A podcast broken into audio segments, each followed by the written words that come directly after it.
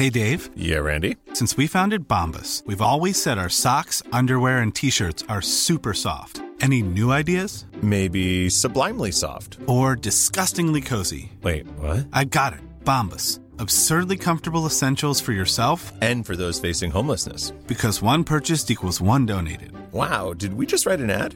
Yes. Bombas. Big comfort for everyone. Go to bombas.com slash ACAST and use code ACAST for 20% off your first purchase. Hey, it's Ryan Reynolds, and I'm here with Keith, co star of my upcoming film, If, only in theaters, May 17th. Do you want to tell people the big news?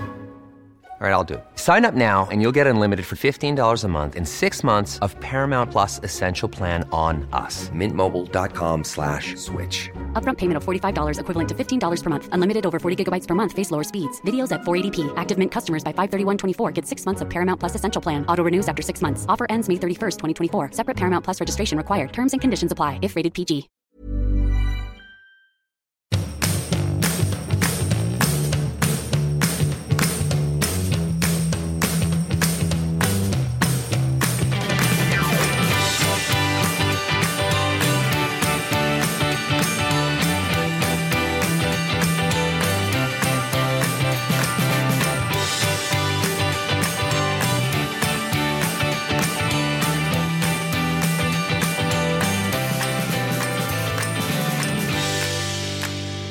Hej Ann. Hej! Min morgon var inte en drömmorgon. Nej. Det finns någonting med mina barn som inte tycker om skarven från eh, helg till vardag. Och framförallt inte min minsta. Nej. Som då skapar, det är det här som jag kan bli så otroligt frustrerad på. Och jag vet inte om det är trots eller vad det är. Liksom. Men han skapar då ett problem utav detta. Det börjar då på morgonen att vi ska gå upp och gå till förskolan. Mm, Okej. Ja, men bara, jag kan gå till förskolan om jag får ta med mig min borr. Ah. Ja, då får du ta med dig din borr till förskolan. Det är inga konstigheter med det. Jag kan inte gå till förskolan om jag inte får ta med mig min eh, vad heter det, cementblandare som är, jag vill bara säga 40 centimeter. Så det är en riktig cementblandare. riktig cementblandare. Ja, Nej, du får välja mellan borr och cementblandare. Nej, då vill jag inte gå. Nej, okej, men nu är det bara så att nu får du välja. Ja, då vill jag ha med mig min iPad. Okej, men då får du välja. Ska du ha iPaden, borren eller cementblandaren? Jag vill alla tre. Annars går jag inte. Men vad då? får han ta med sig iPaden till, till dagis? Nej, nej, det är en... Jo, det fick han. Det är, ah. nej, men det är en förhandling. Alltså för att få honom ur... För han hamnar i... Han hamnar i en blockering. Dött läge. Ja, så att så här, nu finns det inte, alltså förskolan är inte ens relevant. Och att han inte skulle få ta med sig någonting, det är inte heller relevant. Nej. Att det, utan nu har han bestämt sig för att så här, nu hänger hela hans lycka på de här tre prylarna. Mm. Och nu ska han alltså ta bort två av de här prylarna, vilket kommer skapa en otrolig olycka. För man vill ju ha treenigheten. Exakt. Ja. Eh, och så slutar det med att han får en, ta med sig en av grejerna. Eh, men då är han ju så missnöjd för de andra två. Så nu nu är det ju liksom ka- kaos. Det är Mm. konkret kaos. Och det är väldigt tråkigt tycker jag att börja dagen med ett bråk på det sättet. Ja men så är det ju att ha barn och för mig är det lite som måndag hela veckan. Jag får ju bara nya barn och inser att, att det är så här med varje barn att de går igenom sina perioder. Sen är ju barn olika. Nu kan man ju se om man jämför Bobo och Frans. Bobo är ju tre och ett halvt och Frans är ett. Och eh, Frans är ju kungen. Han är ju leader of the pack mellan de två. Han är så här, han bara kör på. Eh, han liksom bestämmer, han tar sin plats, han liksom hoppar upp på grejer, han klättrar upp på grejer. Varje pryl och liksom allting är ett berg som han ska bestiga. Allting går att erövra. Ja. Mm. Och eh, med Bobo som liksom sitter på sin plats, man kan ta med honom på restaurang, man kan gå i trafiken och nu helt plötsligt kommer den här, så här crazy bananja. Så nu är jag också inne lite så här, jaha okej. Då kör vi, som på din releasefest av din bok Alla mina liv. Det var kul att de kom dit alla tre. Det tycker jag. Alla tre? Du och dem. de, jag pratar om dig plural. du och alla dina liv. Du och alla, jag och alla mina liv. Ja men alltså det är inte det att det är inte härligt att ha med dem. Men, men eh, jag Jag tror att, förlåt Ann, i den där åldern som Frans är, är ju absolut allting ohärligt. Jo det är sant. Ja. Men det som är också, för varje barn blir man lite mer chill. Men man ser hur alla andra är så här, han är borta vid trappan, han är där, han är där. man är så här, ja ja men han kommer tillbaka. vi ser honom som en liten hund, vi ska kasta mat till honom på golvet. Men eh, gud, jag minns den där fasen så väl och är så glad att den är över. Men eh, ja, låt mig bara poängtera att jag märkte att Tom Allan inte var på din releasefest. Så att han verkar inte heller vara så superstabil på du, releasefester. han var på min releasefest. Jo jag vet, Ja. men han var inte där när jag kom. Nej, för då hade han suttit som ett plåster på mig. Vilket blev också problemet med Tom Allan är att han inte gillar folksamlingar. Och han är extremt mammig. Eh, och han vill inte säga hej till någon. Så att han är inget socialt barn. Det ska man inte uttrycka. Han är inget socialt geni. Nej, så att sitta då klängandes, storgråtandes på min arm när jag säger hej och välkommen till min release. Det var inte, det var en bra tanke tycker jag. Att det blir mysigt att ha med sig barnen där. Men den, den slutade med att det fanns en, en, eh, det fanns en plan B. Att gudmor Lina skulle ta med de där två hem. Ifall det skulle bli för kaosigt. Och tyvärr blev det det. Men vad trodde du då? Nej men i, i tanken så tänkte jag så här, gud vad mysigt, de kan sitta här vid ett bord, sitta och så här, käka lite och kolla på padda om de nu vill det eller vad de nu vill hitta på. Men han är ju inte social. Penny är ju jättesocial så henne är ju aldrig något problem med liksom. Men eh, ja. Men i de bästa av världar kunde det ha funkat. ja, om Bobo hade kommit tidigare kanske det hade funkat. Det Då- är det man aldrig kan veta. Nej. Det är det som är så otroligt vanskligt tycker jag. För eh, Hasse Shimoda la ut eh, en rolig liten bildserie på mig, Frasse och Bobban där det är så här, "Ur, ö, oj, eh." ja men så som det är. Eh, och så kan man ställa sig frågan så här, ja men varför tog du med dem då? Så den frågan kan jag ju ställa till mig själv. Men ett, jag hade ingen barnvakt.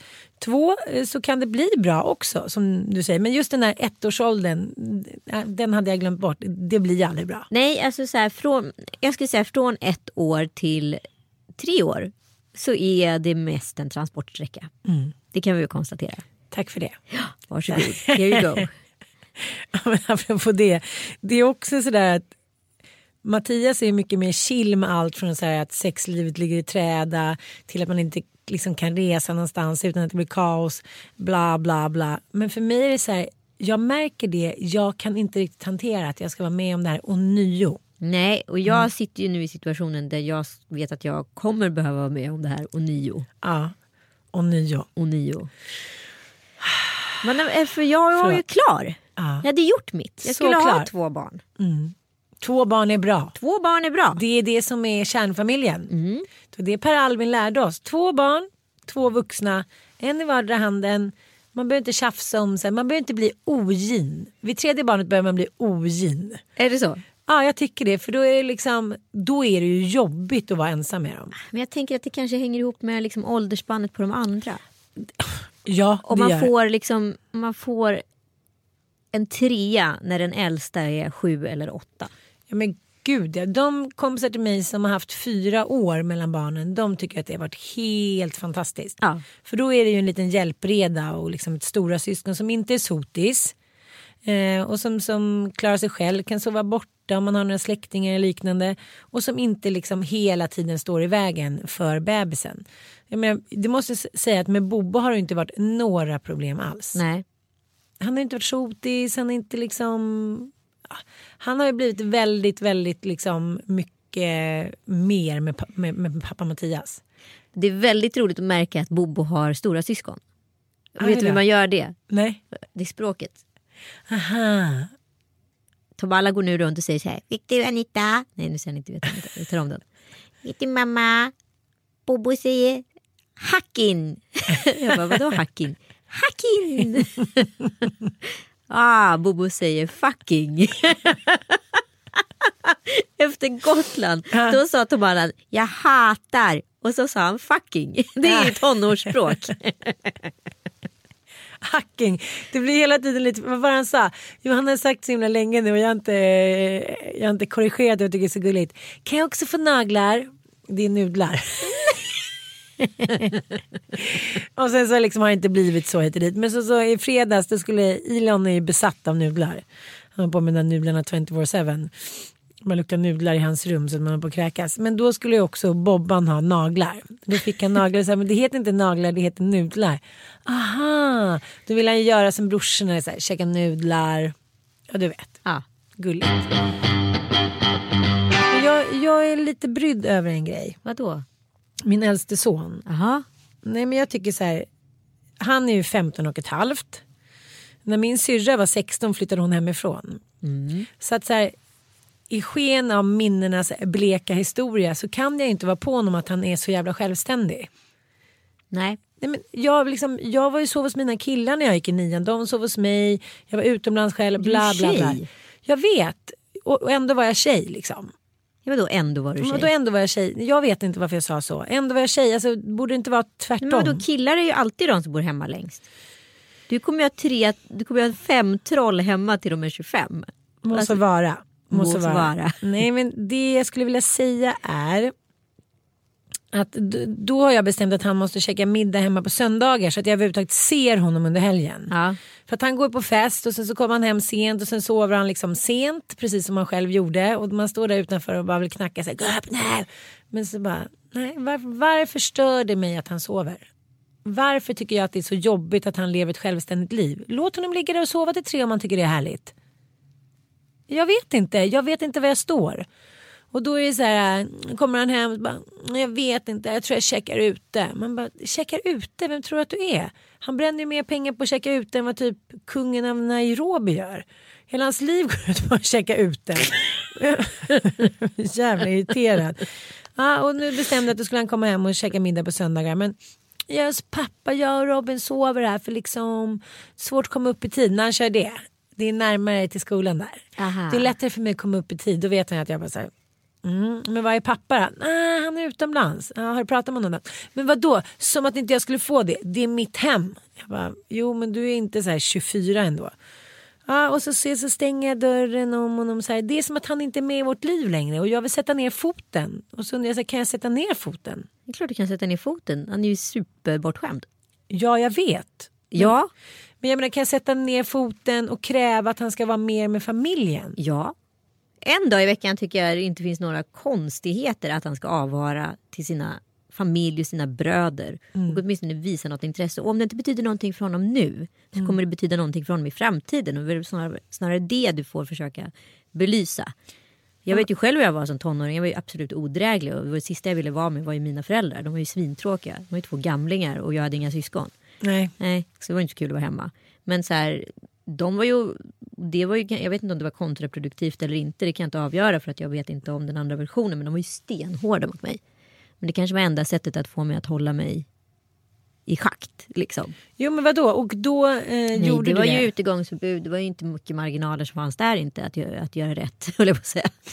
Eh, nej men så, så här, det var ju bara att vara hemma på söndagarna och liksom genomlida den där jävla tv-kvällen och den där middagen och alltihopa. Men i slutändan så nu, nu, I couldn't care less om jag var ute eller hemma. Och det har inte påverkat mig som person i långa loppet. Ja, men så du menar att du tycker att det var bra att du gjorde det för dina föräldrars skull? Ja, med tanke på att här, jag flyttade ju faktiskt hemifrån första gången när jag var 16 år och sen flyttade jag permanent när jag var 20 år och sen har inte jag varit hemma speciellt mycket om jag ska vara ärlig. Nej. Så det var väl kul att de fick en söndag. Fan, onda kvinna. Nej, bra, för då ska jag säga det. Och då, det enda som hjälper är att man drar in hans apanage. Apanage till kungen. Ella alias prins och lite apanage. Kungen av Nairobis apanage kommer Ah. dras in ifall han inte stannar hemma på slottet på söndag middag. Ja, Så nu hör du det. Unge. Jag tror han lyssnar på vår podd. Jag, jag och din älsting snappar ju ibland. Ja. Mm. Vi är ju ändå ett bra tugg han och jag. Men han är ju bra liksom. Ska vi berätta om traumat på Gotland? Ja, ni verkar ju ha lite going on med både det ena och det andra. Visst, det har ju, det har ju kostat ganska mycket kan jag ju säga. Att Du ändå- nå hit. Du har ändå funnits där. Jag har ju trott att jag aldrig mer skulle se mina barn på grund av honom. Att de ska träffa Joel igen. Jag har ju faktiskt tackat Gud för att jag lever. Ja. För att jag har hängt med honom. Men vi kan förklara, han har ju en, eh, En DT. ja, en motorcykel, en lätt motorcykel. Ja. Och det finns ju banor som man kan åka på ganska nära vårt hus. Ja, vi var ju ganska många barn, 11 barn och tre vuxna så det var inte så att man hade superkoll på de äldsta att de hela tiden var närvarande. Men helt plötsligt så var du och eh, Ossian borta en halvtimme. En halvtimme. Jag tror jag var borta i fem minuter. Ja. För så fort gick det. Ja, så det var ingenting jag superreagerade på. Först jag ser dig stappla in i vardagsrummet. Med typ Jag tror jag tappade ansiktsfärgen. Jag Ja. tror att jag kom in i en annan hudfärg. grön, grön i ansiktet och eh, uppspärrade ögon. Vad hade hänt? Ossian frågade och jag vill ju bonda. Ja, vi har ju haft en connection han och jag. ja. Eh, genom åren med dig. Eh, och han frågade om jag ville med ut på en liten tur. Jajamän, sa jag. Glad i hågen. Du förstår ju hur många gånger han har frågat mig om jag vill åka moppe med honom, om jag vill hit och dit. Och jag, är så här, jag åkte moppe med honom en gång. Ja, men jag tar tillbaka. Mm. allting jag sa till dig i den podden då. För du sa att du var arg och var rädd och satt och skrek. Ja. Och, och så. Ja. Jag kan säga så här. Jag vill, jag vill nästan spela in ett ljud utav så här, Magnus kan inte du lägga in ett så här dödsvrål? Så här. Jag kan inte säga att det var Easy Rider direkt jag åkte med. Det här var, det här var the highway to hell. jag kan säga jag var så rädd. Och jag såg liksom, jag tänkte flera gånger, jag hade också hål på jeansen. Så jag tänkte så här, måtte vi inte ramla av och måtte jag inte slå i knäna för då har jag inga ben kvar. Måtte vi inte liksom, det, tack förlåt, hur ska jag förklara det här för mina barn? Ska jag förklara det för Joel? Ska jag förklara det för Kalle? Alltså det här är en riktigt, riktigt dålig idé. Det Mm. kände jag när jag satt där bak på. Och det tog fart. Ja. Men eh, du försökte inte liksom uppmärksamma honom så här, slow down eller Eh, jag kan säga att jag satt och skrek som en besatt och skrek bara så här. Asien stanna! Alltså det var det enda jag gjorde. Ja. Ja. Nej, nej, jag kan inte ens föreställa mig hur hemskt det där var. Det var en sån jävla nära döden upplevelse. Mm. Alltså, sen så har han ju säkert stenkoll och det var ju fullt stabilt och alltihopa. Men Jo, jag fattar. Men ändå. du skrattade så mycket åt mig när jag kom in i köket och berättade vad jag har gjort. Nej, men det är just det där att han äntligen lyckades locka med sig också någon av kaliber. Alltså någon som han tyckte säkert var lite coolt att ha där bak på motorcykeln. Mini-Megan Hansson Schulman. Men liksom att han lyckades här, lura upp dig på den där stålhästen. Jag, jag vet när jag kom in, jag bara så här, vad fan har jag gjort? Jag kommer också ihåg på raksträckan, för jag hade ju en crosshjälm på mig. Så tar då vinden tag i hjälmen, alltså det blåser in underifrån. Så mitt huvud börjar liksom skakas bakåt så här. Eh, för att, utav lufttrycket. Så jag tänker vid flera tillfällen att så här, nu kommer jag Alltså nu kommer hjälmen åka av och då kommer jag åka av med den. Och då kommer jag ju bryta nacken och slå ihjäl mig. Ja, men man kan i alla fall säga att du sitter högt upp på hans höga bönpann nu. Oh ja. Mm. Det där kommer han aldrig glömma. Nej, inte jag heller. Du var liksom den första bönan som satt på hans bönpall. barnen, det är faktiskt alltså det är så mycket hela tiden. Och de liksom så spelar ut den och de är så här, man hamnar på deras shitlist. Och man, inte, alltså man måste göra så jävla rätt hela tiden som mamma. Men pappa är ju lite så här, ja, men han är skön, han är bortrest, han glömde, det blev inga fotbollsskor. Om man själv missar någonting som de tycker är viktigt, nej men då får man så här, man ser i deras blick att man är så här bad mom. Ja, Ja, och jag bara känner så här, fem stycken, om alla kommer vara så där att det är mamma som ska leverera, alltså, då kommer jag gå under. Nej, men jag känner ju samma sak. Och det är ju också så här, vi har ju väldigt olika liksom, uppfostransmetoder jag och Kalle på gott och ont. Liksom. Eh, hos honom är det väldigt så här, mycket presenter, det är mycket godis och det är mycket så här, liksom happenings Ja. runt mat skulle jag säga och eh, presentrelaterat. Och vi är lite olika där. Eh, och då bestämde vi i alla fall, eh, du och jag bestämde och Sanna bestämde ju i början av veckan att vi skulle gå på Idol med våra äldstisar. Eh, och det, det gjorde vi. Eh, men då kommer Penny på att hon vill ha en ny klänning till Idol. Hon ska även på barnkalas och jag kände att vi skulle ha lite tjejdag. Så vi skulle ut på stan då och köpa en klänning. Eh, helt plötsligt börjar Penny gråta för att hon inte får en väska som hon bestämde sig för att hon ville ha. Och där någonstans tappar jag det och säger så här, nu räcker det liksom. Det här med klänningen det var en schysst grej. Jag det var dumt av mig att så släppa till. För att nu nyttjas min godhet. Nu får du en chans till. Annars går vi inte på Idol. Och då är ju det liksom ett stort trauma för henne. För det finns ju inte att det Idol, Idol inte skulle gås på. Liksom. Så går vi på Idol. I mitten utav i, i, liksom innan de får reda på vem som har gått vidare och inte så är det ju en paus på ungefär en timme. I den pausen vill hon absolut gå ut och ha sockervadd. Jag var lite så här emot det där med sockervadd för att det var ändå bara fredag. Okej, men vi går ut, vi köper en sockervadd. Ja, ja, jag kapitulerade. Sockervadden var skitäcklig, hon ville inte ha den. Nej, sen kommer hon på att hon vill gå på toa. Det är en väldigt lång toakö. Och sen får jag en utskällning för att hon inte fick gå på toa hemma, vilket hon fick göra. Eh, och det... Vänta, vänta, vänta. Du fick en utskällning av henne för att inte hon hade fått gå på toaletten innan ni åkte till Idol. Vilket hon det var ju gjorde. typ tre timmar Ja, tidigare. vilket hon gjorde. Men då hade hon tydligen inte gått tillräckligt länge. Nej. Och det hade inte jag någon aning om. det- Klockade du inte Nej, detta? jag klockade tydligen inte detta. Eh, och jag, jag förstod inte riktigt vad dilemmat var här. Så då var jag världens sämsta mamma utan någon anledning som inte hade låtit henne gå på toa. Och jag sa så här, det är en dålig idé att gå på toa nu för toakön är så otroligt lång. Kan du hålla dig eller vill du att vi ska stå här? Och då var jag världens sämsta mamma och allt vad det var. Och jag var elak för jag inte hade gett henne en väska och grej. Och där fick jag nog. Så då sa jag, nu räcker det. Nu åker vi hem. Detta trauma under helgen. Någon som har tillrättavisat min förstföding. Sagt att så här, aja baja. Så här får man inte göra. Enough is enough. Det har varit en återbeskrivning till mina vänner som hon har träffat i helgen. Att mamma varit så elak mot mig så jag fick inte se klart Idol. Vi märkte att ni var borta. Märkte det? Alla försvann. Det var lite så här, jag och Dante satt där.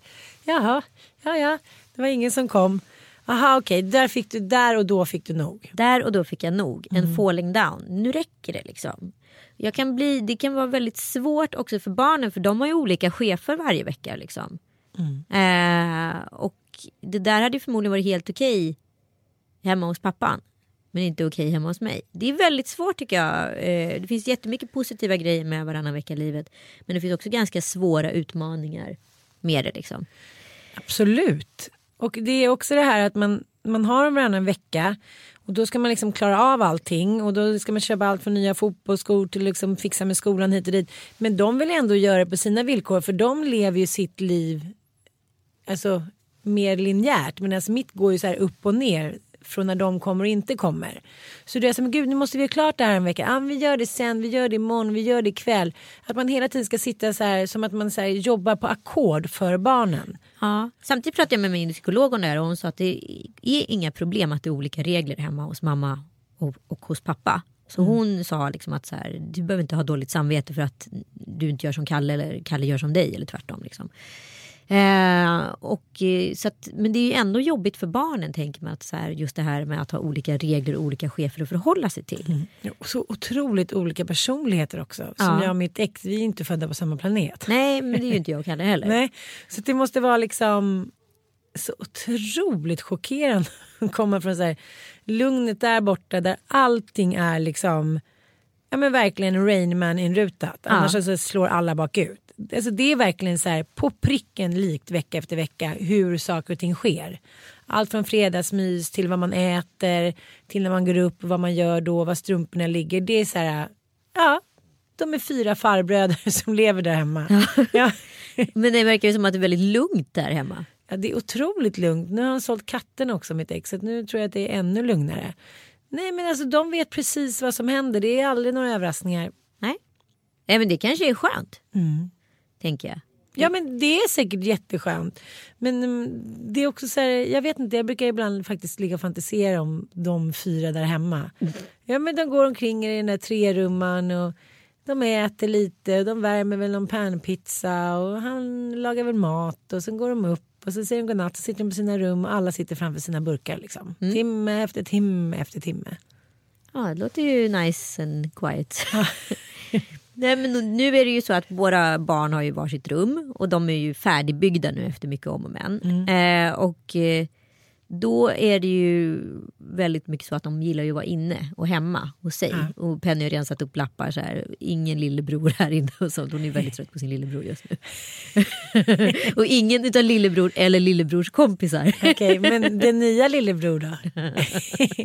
Han eh, står och väntar långt bak i, i spermaledet höll jag på att säga. Nej, men alltså, det är så här, du måste ändå köra ganska snart. Inom ett år måste ni ju sätta igång. Om ni ska hinna med Ja. två snabba nu. Två. Se. Åh, jag ska skratta så gott Åh. när de där två snabba när du bara... Men eh, vi har ju några kompisar som är nattnannis. Kanske Just något det. för dig. Nej, Herregud. varför då? De, mina barn sover perfekt på nätterna. Nej, men alltså när din bebis kommer, Jaha. när dina tvillingar kommer. Finns det tvillingar i släkten fan. Joel? Däremot släpper jag två ägg då och då så det är ju inte så, det är Wow. inte så lovande. Herregud, det skulle jag faktiskt garva mig. Nej det skulle du inte. Jag får panik Nej, att nej det skulle på jag faktiskt inte. Eller jag skulle först skratta och sen skulle skrattet fastna i halsen.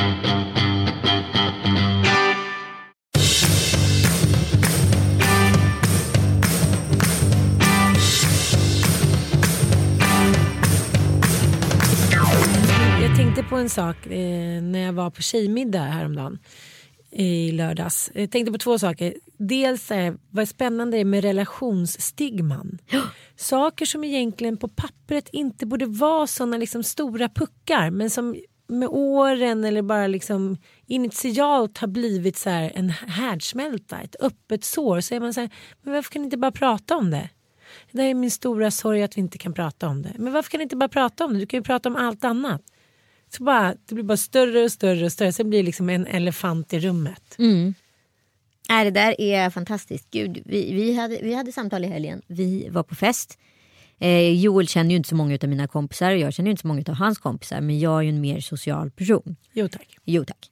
Så att jag har ju inga problem att ta mig an saker eller ställa frågor. Eller liksom, och det tycker jag är grundläggande om man är blyg och har liksom, är obekväm i så sociala sammanhang. kan man alltid dölja sig bakom att ställa frågor. Fråga om andra då. Liksom, inget fokus på dig. Förvänta dig inte bli uppvaktad hela tiden. Utan så här, kommunicera. Det är mycket också så här, lite så här egenkickande människor vi umgås med. Absolut, jag alltså, det förstår är inte så verkligen att det lätt, det kan man förstå. Nej, jag förstår att det är expli- ett explicit umgänge och den här killen är liksom en kille som har sina eh, vad är det, åtta närmaste killkompisar och sen så är det inte så många fler. Liksom. Eh, sen är det väl klart att det är periferivänner och sådär men mitt nätverk är ju jättestort och jag har jättemånga nära kompisar. Eh, och i helgen var vi på en eh, 70-talsfest eller Studio 54-fest och det var ett typiskt sånt där scenario där det hände liksom att jag är ju liksom inte van att vara den som alltid behöver driva. Förstår Nej. du? Eh, positivet liksom. Eller spela spelet och köra på. Eh, och då är ju jag, mitt, mitt sociala knep är ju att jag ställer väldigt mycket frågor. Och är genuint också intresserad av folk runt omkring mig. För jag tycker alltid man hamnar i, i en speciell situation med någon som man inte känner eller kanske känner till och så blir man så här, oj jag trodde det här om den personen så visar det att det var en helt annan typ. Ja, och det är väldigt spännande. Och här hände en sån situation igen där jag fick driva. Och då blir det ju väldigt specifikt och då pratade vi faktiskt om det utifrån det perspektivet efteråt för då var han ju själv med och förstod att det var en sån situation som hade hänt. Liksom. Sen så får jag bara också bli bättre på att inte ta med honom i situationer där han inte trivs. Men någon gång måste man ju också utsätta sig, förstår du? Absolut. Jag menar, det blir svårt för er att leva tillsammans om ni ska leva helt skilda sociala liv. Nej men det går inte. Nej, nej det går inte. Nej. Det är inte ett option. Nej det är inte ett option, vad skönt att du säger det. För att så här, jag har varit så här, ja men man kanske inte behöver tvinga med någon på allt jämt. Nej det är inte så. Men samtidigt är det ju så här, tredje gången han möter en människa då är det ju tusen gånger lättare. Som han tyckte var jättekul på bokreleasen när han träffade dig och träffade Klara och träffade Silla och träffade liksom massa människor som han hade träffat förut. Då är ju liksom den här isen bruten. Då är det lättare att prata liksom. Så det är en vågskål det där hur fan man ska agera runt det. Alltså vissa saker får man ju så här ja, om inte jag känner någon eller någon gång inte kanske tycker att något är så kul. Då kanske man bara får liksom ställa upp för den andra. Men det är så sällan det har hänt en i ens liv att man har varit på någon tillställning och står och känner sig som femte hjulet eller inte liksom riktigt vet vad man ska ta sig till. Då så här, går man ju på offensiven. Jag menar, alla tillställningar och fester det man varit på har ju inte varit de roligaste i världen. Nej, nej, nej. Men då, så här, då bufflar man fram. Men jag vet inte, jag känner mig också så här för gammal för att stå och ta hand om någon på en fest. Jag vill bara så här, leva på när jag väl är ute. Ja men för problematiken i den situationen som sker och det här tror jag hänger ihop med att han faktiskt är yngre. Det är ju så här att så här, han har ju bara haft sig själv att bry sig om. Eh, han har inte behövt kompensera för någon annan. Det är ju liksom att så här, dels ska jag då kompensera för att han är sur eller blyg eller vad han nu är för att han inte känner någon och eh, då känner sig utanför eller exkluderad. Så dels ska jag kompensera för det och försöka få in honom i samtalen. Samtidigt ska jag också så här, spela positivet för mig själv och intressera mig och fråga och så här, nu tycker jag på riktigt att det är genuint kul. Men det blir ju jättekonstigt för mig att gå runt och liksom valla en annan person. Ja. För att man behöver ju ibland också bara valla sig själv. Absolut. Och, eh, men ni pratade om det sen då? Vi pratade om det och det förstod han och det var ju jättebra. Vi kan, det tycker jag ändå är så här grundläggande med honom. Att så här, man, man behöver aldrig gå i clinch. Utan så här, det, och det finns också så många så här, tydliga exempel som man kan se saker och ting på. Eh, jag kan ju vara asjobbig och aldrig vilja liksom, ha fel och sådana där saker. Det är ju ett dilemma. Men det är jättebra. Han kan konkret säga det till mig och belysa då i en situation. Titta, nu gjorde du det där igen. Och då kan jag vara så här, ah. Det är det som inte har skett i tidigare relation. Att man så här, helt plötsligt så kommer ett bråk upp efter tre månader och då ska de här grejerna försöka belysas i efterhand men då kommer man ju inte ihåg hela situationen. Det är mycket bättre att plocka eh, problemet när situationen uppstår. Så är det ju jämt. Ja, gud ja. För de här, så här elefanterna, rosa elefanterna i rummet, de är ju små bebisar först. De är bara embryon och Ja. sen blir de större och större tills de bara så här, man sitter på typ ett litet hörn i plyschsoffan och bara så här, elefanten sitter där och snablar loss. Ah, men, ja, men det är det som jag också tänker att jag gör väldigt mycket med Mattias, att jag så här, går loss direkt och han är så här, men gud, men gud. Men sen så kryper jag alltid fram någon timme senare eller bara tio minuter senare eller dagen efter så här, det är bra att du liksom ja, men tar upp det där och att vi pratar om det. Och det var ganska kul, jag pratade med Kristin Meltzer, vi gör ju ett program ihop nu. Och eh, jag sa så fan jag tycker det är så svårt liksom. Vi ringer inte varandra på det här gulliga sättet längre. Eller han liksom går till varandras jobb och käkar lunch. Utan man har så jävla mycket att göra liksom hela tiden. Släcka små bränder. Så att man är så här, får man 20 minuter över då sätter man sig och jobbar. Eller liksom sätter på en tvätt eftersom liksom vi nu är hemma med frallan. Ja. Han börjar ju dagis 22 januari. Men jag, så jag saknar det där lite att man bara säger hej vad är du? Men det, vi, vi har inte gjort det på ganska länge nu. Då är det någonting man vill. Ja. Och så, skulle han komma och käka lunch. Han och Frans skulle komma och käka lunch på Nexiko då som ligger på Södermalm. Åka från Vasastan. Och han varit på väg flera gånger. Och sen precis innan så ringer han så här. Vet du en sak? Nu somnade frallan precis. Och det är skitbra. Jag måste lägga in några ordrar liksom. Och jag förstår ju det. Och jag tycker att det är rätt. Vad Då ska han väcka frallan och sätta sig på tunnelbanan för att jag vill att han ska komma och äta lunch med mig på Söder. Men jag kan ändå sakna det här att man liksom anstränger sig lite för varandra, att man orkar anstränga sig. Nu handlar det, det handlar ju inte om det, så det är inte så här, åh gud han älskar inte mig, åh romantikfaktorn, utan vi behöver de facto göra massa grejer hela tiden när man får de här timmen eller halvtimmen eller 20 minuterna när frallan sover. Men då sa Kristin så här, men gud, jag och min kille, vi ringer, varandra- jag och min man, vi ringer varandra kanske 20 gånger om dagen. Är det sant? Jag bara, va? De har ändå varit ihop i typ så här 14 år. Jag sa, wow, jaha. Hon bara, nej men jag vill prata med honom hela tiden och liksom vi gör allting tillsammans och vi går på fest, vi går ut och det är vårt sätt liksom att fortsätta vara kära. Så det inte blir heller någon tjafs eller någon svartsjuka eller någonting. Att säga, fick du gå iväg? Eh, och sen så berättade hon att när hon och Karina hade spelat in Berg och Meltzer på Hawaii hette det va? Ja. Då var ju de först tio dagar innan hennes man kom. Min man skulle inte ens få komma. Nej, hon sa det så här och Karina hon började reagera till slut. Hon var inte sig själv liksom. Hon var så van vid att vara med sin man. Så han kom efter tio dagar och då, liksom, då blev allt som vanligt. Och Carina var så här, men gud nu är du själv igen. Hon, så, men det är så- kanske något trick är där. Hon är så halv utan honom just för att de hela tiden är inne i varandras liv. Och jag vet att det funkar. Men jag vet att det funkar men jag är också rädd för den där grejen. Alltså, så här, det finns en dubbelhet i mig här. För att så här, Linda och Paul McCartney när hon levde innan hon dog i cancer. Eh, de hade ju bara som, som mest varit utan varandra 24 timmar och det var de värsta 24 timmarna i deras liv. De gjorde allt ihop. Eh, och, men Paul var ju helt förkrossad i flera år efter Linda dog. Han hade ju svårt att hämta sig. Han hade blivit av med halva sig själv. Eh, Du är rädd för att älska så mycket. Nej men jag är rädd att så här, precis som vi ser i många så här, separationer när någon har levt. Jag har ju själv gjort en sån typ av separation där jag gick upp så mycket i min, eh, mitt XX och liksom hans vänner och allting. Att jag försköt mina egna vänner. Att jag på något sätt upphörde mitt eget liv. Vi pratade om Ronnie Pettersson och hans fru som senare begick eh, självmord. Liksom. Eh, att så här, hon levde ju hans liv och när han försvann då klarade inte hon av att hitta identitet i sig själv. Eh, eller styrkan. Så att hon i slutändan liksom levde tio miserabla år och sen tog hon livet av sig. Eh, och jag är så rädd för att det skulle kunna ske. Jag gick upp i så otroligt mycket mitt XX, vänskapskrets, umgänge, liv på alla sätt och vis. Så att jag hade förlorat så otroligt många vänner.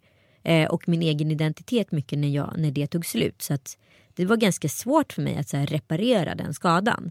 Jag är så rädd för det. Jag fattar det. Ja. Men jag vet inte om det går att hitta en balans. Men det handlar ju också om att man är en romantiker tror jag. Som eh, en av mina bästisar, hennes exman var ju sådär. Han ville aldrig leva utan henne. Han blev liksom sotis på mig när vi åkte iväg och så, här, så borta ett dygn. Ja. Ja, men du visste, det blev liksom regelrätta svartsjukebråk. Förstår du vad jag menar? Ja. Jag var såhär, men gud din tönt, bara, "Ih, han är svartsjuk på mig, det här är galenskap och vi skulle sitta och prata med honom och han såhär under vår hud och jag var såhär, men gud vad är det här? Men det var ju hans sätt att liksom behålla deras kärlek lite som att den var när den var ny, när man inte kan sova utan varandra för då mår man så dåligt. Ja. Ja, men det är som när man pratar med kompisar nu som är nykära och man bara slungas tillbaka till när man själv var det. Att så här, allting är bara en enda stor geggig hall- liksom, hallis. Man är bara så här, okej, ja, nej, jag vill vara inte, vilka är du, barnen, jaha, jobbet, jaha, whatever typ. Man vill bara sitta ihop med den här människan, ligga med den här människan, eh, röka och dricka och liksom bara så här, få ut, dem, så suga ut de sista dropparna av nyförälskelsen för man vet att den är så liksom exklusiv och eh, så kort liksom. ja. Eh, och jag pratade med en kompis nu som är nykär och hon var så här. Ja, men de hade träffats, hon flög hem, hon satt under hela flygresan och bara så här, dikterade hur härligt det hade varit när de hade träffats. Eh, Så när han kom hem då, då läste han det då när han hade fått det. Då började han gråta och bokade en resa tillbaka till Stockholm. Men jag slits mellan så mycket just nu känner jag. För att det är så många kompisar som jag så här. Dels har jag jobbat extremt mycket i höst. Jag tror aldrig jag har jobbat så här mycket i hela mitt liv. Eh, och då blir det ju också den tiden man har tillsammans med den man älskar extra viktig. Gud ja. Och då blir ju liksom det sociala på tredje, kanske fjärde plats. För sen kommer ju ungarna såklart varannan vecka och då är ju det det självklara fokuset. Liksom. Men då känner man känner ju gamla singelkompisarna och kompisarna att man sviker dem. Liksom. Eh, och det gör man ju indirekt. Men Ja. samtidigt så kan man ju inte så här, jag kan inte prioritera, för mig är det liksom självklart att jag prioriterar min kärlek. Alltså det är där jag vill vara allra mest. Och det andra får ju komma på andra plats. Jag fattar ju inte de personerna som får ihop det där.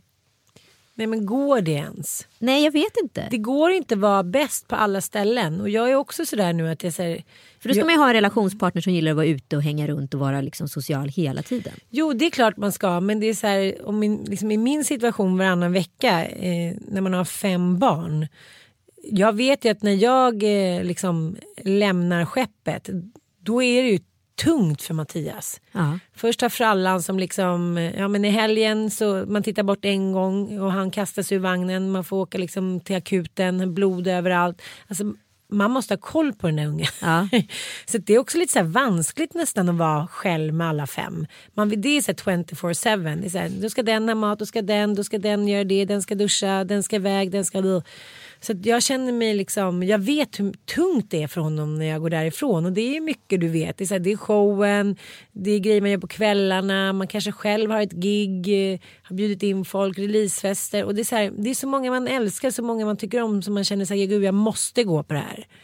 Som den kvällen när du hade din releasefest, då var det ju även Triumfs ja just det. Ja, 300 och då var det så här, ja, men tre timmar innan bara, jag får inte ihop det Kristoffer. Det vet man ju själv om man sitter Ja, ja, där och det är typ kanske det största man har gjort och så hör, hör någon av sig som man gillar väldigt mycket så här, jag kan inte komma. Det gör ju ont. Ja, men det är klart att det gör man ont. vill inte. Jag tycker det är svårt. Det låter som en jävla töntigt problem men det spelar ingen roll om man så här vad man jobbar med eller vilka vänner man har. Man vill ju finnas där när de gör någonting som betyder någonting ja, för dem. och jag bommade Sara Sommerfeldts 40-årsfest i helgen. Dels för vi var på den här dagsfesten, så kom jag hem och så var barnen där och Tom Allan bara liksom absolut akut inte vill att jag ska gå ut genom dörren. Jag Såklart. fattar honom. Ja. Jag fattar honom. Jag fattar det dilemmat också. Så här, att det finns här, förut när vi levde ihop som par, jag och Kalle, då var det ju liksom att det är klart att vi gjorde sociala aktiviteter och var tvungna att ha barnvakt. Det var inga konstigheter. Men nu på de här veckorna när man har varannan vecka, då blir ju det liksom det blir liksom på något sätt lite mer skadande.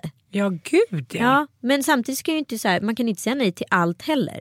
Nu hade vi Nej. barnvakt två timmar på dagen och sen så vad heter det, skulle hem och så skulle Joel vara hemma med barnen på kvällen. Men Tom Allan vill inte att jag ska gå ut genom dörren. Nej. Vad fan ska jag göra? Nej, men då ska du inte göra det heller. Nej, då gjorde jag inte det heller. Men det var så här, jag var på tjejmiddag i lördags med mitt gamla tjejgäng. Vi har ju haft tjejmiddagar typ 20 år. Eh, och det är så här sjunde gången som jag bara, jag kommer, jag kommer. Sen bara går det inte. Så nu kände jag så här, nu blev det nästan löjligt. Då fick jag antingen så säga så här, jag kan inte vara med någon gång mer. Nej. Ah, nu ska jag bara så här, kompensera då Mattias för att han ska vara själv med dem. Så jag ska så här, snabbt bara springa iväg till Vasaparken och kolla den nya skridskobanan. Och så de där två små liksom, yrväderna som bara så här, vi, vi, vi. Det är klart att det händer någonting. Ja, det är klart. 10 meter från skridskobanan då hoppar frallan rätt ut ur vagnen som en sån kamikazepilot och bara vum! Tittar upp du vet, det bara blöder. Så sjukt, som candid camera. Helt plötsligt så bara kommer det fram någon som bara vill du ha hjälp? Och jag, säger, vet, jag är i chock. Och, och Bobo fattar inte. Så han säger kom nu vi sitter i skridskobanan, kom. Och så här, Din bror håller på att förblöda, visa show some mercy. Eh, Kom nu, vi ska till skridskobanan. Jag bara såhär, nej. Ringer till Mattias, han svarar inte. Kolla på frallan, alltså det bara blöder och blöder. Jag vet inte vad som har hänt. Jag vet inte om det är munnen eller liksom. Nej. Du vet, i början är man bara såhär.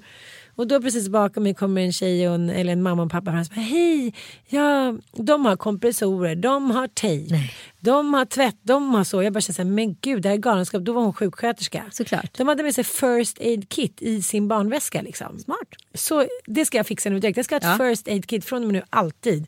Jag var helt handfallen. Jag hade ju bara liksom stoppat ner mig i vagnen och dragit utan Ja, ja. blöjor någonting. Jag skulle bara fram och tillbaka kolla på den här skridskobanan. Så inom loppet av typ 10 sekunder då var han torkad, liksom påklistrad, hade bandage typ. Och jag bara satt så här, jaha. Och sen kom Mattias och så gick vi ner till akuten och han fick komma in direkt. Och så, du vet när ens barn gråter så här mycket och sjuksköterskan var så här Brukar han gråta så här hysteriskt? Jag bara, nej det brukar han inte. Han har precis ramlat ner och fått ett stort ärr i pannan. Och så blev jag så här, men gud nu måste jag ju liksom stanna hemma. Skickade en bild här, där han är så här superblodig och bara, jag blir lite sen. men sen så var det ju bra liksom. Sen så sprang han omkring som det var ju ingenting. De bara liksom limmade ihop det där och sen åkte vi hem. Men då var det också så här, när man är så trött och man bara känner så här, jag måste få lite så här, jag måste få lite gammal kärlek. Alltså Ja. de som har känt mig i alla år. De som är så här, kan vara naken, fisa, så vad som helst ska kunna ske. De skulle bara säga, ja, men det är han typ. Ibland behöver man få en Ja. boost av den typen av människor som liksom alltid har funnits där. Mm. För det kan ju bli, liksom, även fast man har massa nya kompisar som man känner väl så är det ju en annan ytlighet eftersom man inte har känt varandra så länge. Ja, men samtidigt, det, samtidigt så är det så här att det låter ju hemskt att säga det för man älskar ju sina vänner. Men det blir ju också så här, när har du tid för mig då? Mm. När har du tid för mig då? Alltså den, jag klarar inte av den just nu. Nej. För jag har, inte, jag har fan inte ens tid för mig själv. Nej, men då får man säga det. Då får man vara tydlig. Ja, det kanske är det. Vi måste avsluta. Ja, det var i alla fall väldigt härligt för att kolla på gamla bilder. Mm. Och då blev jag så jävla full i skratt. Det var ju så här, vi kanske var 20 och var så här Sorrento typ italiensk tjejresa. Men man kollar så här. Jag har ju verkligen pendlat i vikt och det har ju inte varit något planerat. Det var så här, ja, men då var man upp med den här killen, då var man ute och festade lite och så gick man och käkade pommes på natten. Och, ja, där var lite olyckligt, där tränade jag. Det är ingen så här, jag har inte haft några särskilda liksom, kroppsglasögon på mig i mitt liv. Eh, och det är också så när man kollar på de där bilderna. Så här, innan eh, social media liksom bara fullkomligt briserade så hade man ju inte så mycket att jämföra sig med. Jag hade min mamma, mina kompisar och sen så en gång per år så var det så här Hennes och Mauritz reklamen med så Anna Nicole Smith. Ja, men nu får det ju låta som att vi växte upp under liksom en nej, sten. nej men vadå? Nej, De nej, senaste men jag menar, fem klart åren att, ja, men det är så- klart att så här, det fanns magasin och sådana saker men man jämförde sig aldrig med en fotomodell. det är det jag menar, det var en modell och själv var man en svennebanan. ja, man Så- visste att man aldrig ens skulle ta höjd för det där. Precis, och för mig var det, sen så hade jag ju massa kompisar som såklart hade ätstörningar. Men för mig och för många andra tror jag också så var det som du sa. Det där var så ouppnåeligt. Men, Men jag, idag ser alla ut så. ja, men jag hade en bikiniöverdel och shorts och det välde lite över och hiten och diten. Och det, liksom, det var ingenting jag tyckte var en biggie. Så här, jag trivdes och sen så nästa bild två år senare då är jag jätte, jättesmal. Och så, alltså, jag vet inte, det kanske bara är jag som romantiserar det här. Men det var som, jag kände aldrig att jag direkt jämförde mig med några som liksom var så här superstars eller modeller. De såg ut som de för de jobbade med det och vi var lite som vi var. Liksom. Nej, men jag, jag kan ju uppleva precis tvärtom ibland. Att jag kan tycka att det är nästan ledsamt att man inte är född 88. I mitt fall hade det ju passat väldigt mycket bättre att vara född 88. Jaha, men du måste ja, men, utveckla det. ja, men idag om jag skulle vara liksom en youtuber skulle jag ju bli lite patetisk. Ja, det skulle du. Ja exakt, ja, men du förstår vad jag Ja, jag menar. det finns fattar, massa såna här fattar. grejer, massa saker som jag skulle vilja ta mig friheten att göra som inte jag kan göra för att då blir jag patetisk. Mm. Eh, Det var någon eh, tjejkompis med eh, dotter som är så här 16 år som sa så här Ah, gud, man följer typ Carolina Gynning för att hon är så pin och lägger upp såna här bilder på sig själv i bikini så som vi gör. Ah, Och man bara säger, de fattar inte att det är vi som har lagt upp såna bilder, det är därför de gör det. Jag fattar. Men man kan inte göra såna grejer längre. Det var som att vara på Idol, det var så många såhär, åh jag älskar Pernilla Wagen, typ. hon är så crazy, hon är så här, ja, men Jag förstår vad du menar, Ja. de tycker liksom att det är deras det är de som får ha de här. Liksom, Ja, de ämnena. äger Och när frågan. någon som är lite äldre gör det då blir det så här Blir helt... pin? Ja men pin men också så här härlig pin. Ja, Så det måste vara skön. så här eh, Pernilla-fri. Ja, och liksom förstår. så här, ursäkta dig med att så här, äh, jag är bara Pernilla Wahlgren. Men hon är på en annan så här status, förstår du? Ja, någon som sa så här, kanske skulle göra det på dig Ann, bara sätta en kamera i ditt hem. Jag bara, nej tack det är bra nu.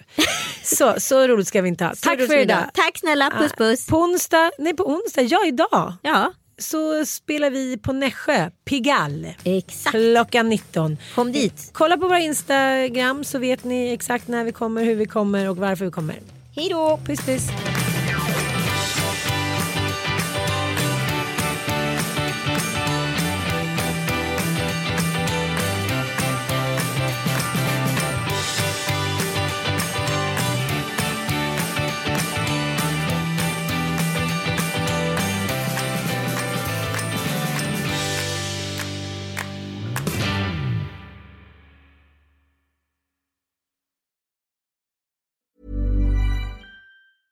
Planning for your next trip? Elevate your travel style with Quince. Quince has all the jet setting essentials you'll want for your next getaway, like European linen, premium luggage options, buttery soft Italian leather bags, and so much more. And is all priced at 50 to 80% less than similar brands. Plus, Quince only works with factories that use safe and ethical manufacturing practices.